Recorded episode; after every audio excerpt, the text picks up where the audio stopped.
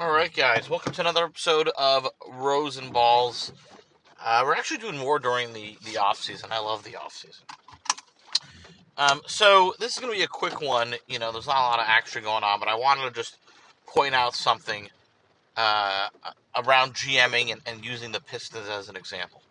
It separates the good teams from the bad teams, right?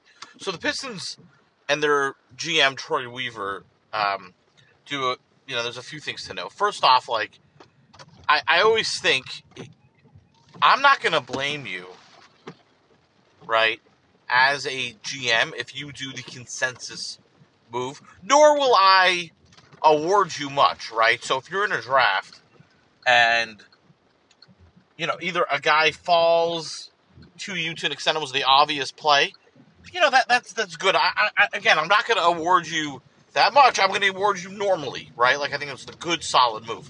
The questions to be are then the subsequent moves you do to um, build around that talent, right? So let's just get to, cut to the chase. So, like for example, right, Danny Ainge, who's considered a great GM. You know, I think what makes Danny Ainge really special is he, he went against the grain in a lot of drafts um, and picked the right guy that the consent that was not the consensus pick, right? I go back, I forget the years, right? He took Jaylen Brown, and I thought they should have gone Dragan Bender uh, in that draft t- took Tatum. Josh Jackson was the guy that people were talking about. Even after the trade, does the Fultz deal in that move and, get, and gets a better player, right? So when it mattered for like the bigger picks, he made the right call. Now you could argue for, you know, the lesser picks, right? Picks post, you know, top seven or eight. Um, he didn't get like, and a lot of people passed on Giannis, right? I don't think people really saw that he was gonna uh, get the strength and develop the way he developed. And, and you know, he fell.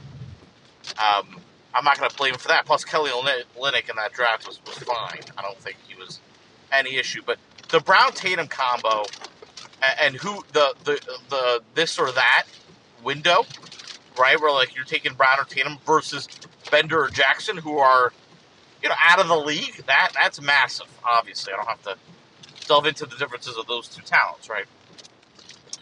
So I'm impressed with him. And with Troy Weaver in the draft, they have the fifth pick. And look, I, again, I thought Keegan Murray was the perfect fit for them. Sacramento, I think, made the right call, and I think the early summer league results are showing that uh, Keegan Murray, in my opinion, and I said this all along, Chet was the unequivocal best player in this draft, but I think Keegan Murray was the second best player, right? So he's off the board. Jaden Ivey's the right is the right call there. Obviously, I'm not going to argue against that. Where where I do see some issues, however, is the subsequent moves. Let's talk about Detroit centers. And this is about roster construction, right? Anytime you're constructing a team, it's not always about getting the best talent. It's immersing yourselves with the best talent you have, and then and then building around that, right? It's it's like a plate for dinner, right? If I have if I'm building around this great ribeye steak, I'm going to need a little salad you know, maybe some some potato or, or carb side, et cetera, et cetera. I'm not going to get a, a ribeye steak and then say, you know, I'm going to have a, a, a, a I'm trying to go for a burger on the side, hope that's good, and you know, a slice of pizza, you know, with it, you know, as well, right? That makes no sense. That that that meal's too heavy. Okay, it's not going to work. You're going to be full by the time you get to the, the, the burger. So the pieces need to fit, and, and I have a problem with the rest of their moves, right? Like, look, I get, and you could like these guys. Like, look, I like burgers, I like steak. I wouldn't have them together in the same plate, especially spending that much money on, on both. And so too is the case here with Detroit centers. Detroit had to have known going into the draft uh, their plans for Marvin Bagley. I think that needs to be documented. So if you're going to get Bagley, let's talk about Bagley and the fit, right? If I'm if I'm keeping Bagley, and again, I'm not pro Bagley. I think Bagley um, is was a dinosaur type talent in the sense that he, he involves around old NBA, early 2000s, 90s, where he's a post up guy, take his man off the dribble. Great. He can't really create enough for others. Can't shoot and can't defend. So again, in today's NBA, I don't care what position you are, right? If I'm going to invest a lot in, in you, I need you to do two out of three things, and that's offensive creation, which Bagley can kind of do, shoot can't do, defend can't do. So he's basically 0.75 for three, not even one for three. I'm not going to give him because he's not creating for others, right? And Jahlil Okafor was the same way. Okafor was a great low post talent. He's out of the league for that same reason. Okay. So Marvin Bagley, that to me totally, um, you know, makes sense. If I mean for them, right? And they thought like with Cade, you want a rim runner, fine. Okay. Cade at the five. Um, I'm sorry, Cade with the, with the five, Bagley and Cade. I can see the fit. But it, it, so if you if you believe in Bagley, and I get it, Weaver, this is a double down for me, right? He doesn't admit his mistakes. This is a big problem. He'll, you know, I think ride uh, youth too long, and you know maybe after a year, year and a half, you kind of know if these guys are going to hit or not. Move them for something. I'm going to give you the example. The Celtics. Again, I go back to them. They're my team. I liked Aaron Nesmith, and I liked Romeo Langford. I liked both of them. I thought they could be good with talent, but I didn't follow. You know, Stevens was smart. He realized, look, they're not going to get an opportunity on this team, and he cut bait. And with Langford in that deal, he got Derrick White. It wasn't straight up, but he was used for Derrick White, and Nesmith was used for Malcolm Brogdon. So he cut bait quickly. He he added them to another deal, even though their value tanked.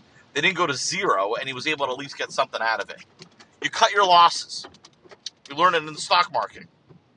Uh, you know, stock market. And Sacramento try to do that too with Bagley, right? You see this all the time. You know, Knicks did it with DSJ. They got some assets with him, et cetera, et cetera. Right? Fine. Okay. Um, my concern is, so they get Bagley, and the reason why is a double down, right? They traded an asset to get him from Sacramento. So I feel like it's like, well, if we don't re-sign him, I'm going to look like an idiot. Which is, you know, pot commitment. It's a bad move in poker. It's a bad move in life so he keeps with him. Fine. If you want to do that, I don't agree with it, but fine. But don't double down then. Then you like Jalen Duren, Duren from uh, Memphis, right? Like then you're gonna trade in the draft an asset to um, to get him. Like, look, if you want to get a pick, if you want to steal a pick from Charlotte, I'm fine with that. Adrian Griffin was right there. And by the way, he would have made way more sense given your lineup because now if you're going to have Bagley, I could play. Bagley is a running five. Bey is a small ball four. Griffin. Cade as, as either wing with Ivey. That's a nice young lineup. That made way more sense. But no, he was obsessed with Duren as a player. And Duren could be a good player. He could be good. But the fit's horrible because two things. A, you just re-signed Bagley. You know, you, you have to do that, right? And then B, he also he extended Isaiah Stewart. So what are we doing here? Right? Like that's that's the bigger concern I have, right? And now they have this really awkward trio of centers. They have no spacing and they're going to have to play two bigs. They're forced to.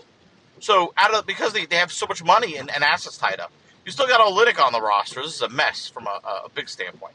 You're going to play two bigs. Neither one can space. So remember, in, in, in today's NBA, you got to do as a unit. You want to do all three. You need shooting, you need offensive creation, you need defensive flexibility. So they have no shooting. And now Cade is going to have to shoot more. Detroit was league leaders in the NBA last year in wide open threes by a wild margin. The average in the NBA gets like 15%, 20% open threes a game. They were at like almost a third of their attempts were wide open threes. And they were last in the league of three point percentage. I wonder why. So now Bey has to become way more of a spacer than he needs to, where that's not like it's a skill he has. It shouldn't be his prominent skill. And, the, and the, just the ripple impact on the rest of the players is concerning. So Detroit did this from themselves. It started with Weaver's moves he could have redirected. And I'm going to blame him. People said they had a great draft. I don't think so. I thought, given what they got, given the reflection around the team, Ivey's fine.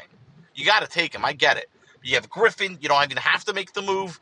And then you, you have another chance to sign free agents to then get shooting it's a disaster. They needed shooting so desperately, they didn't address it.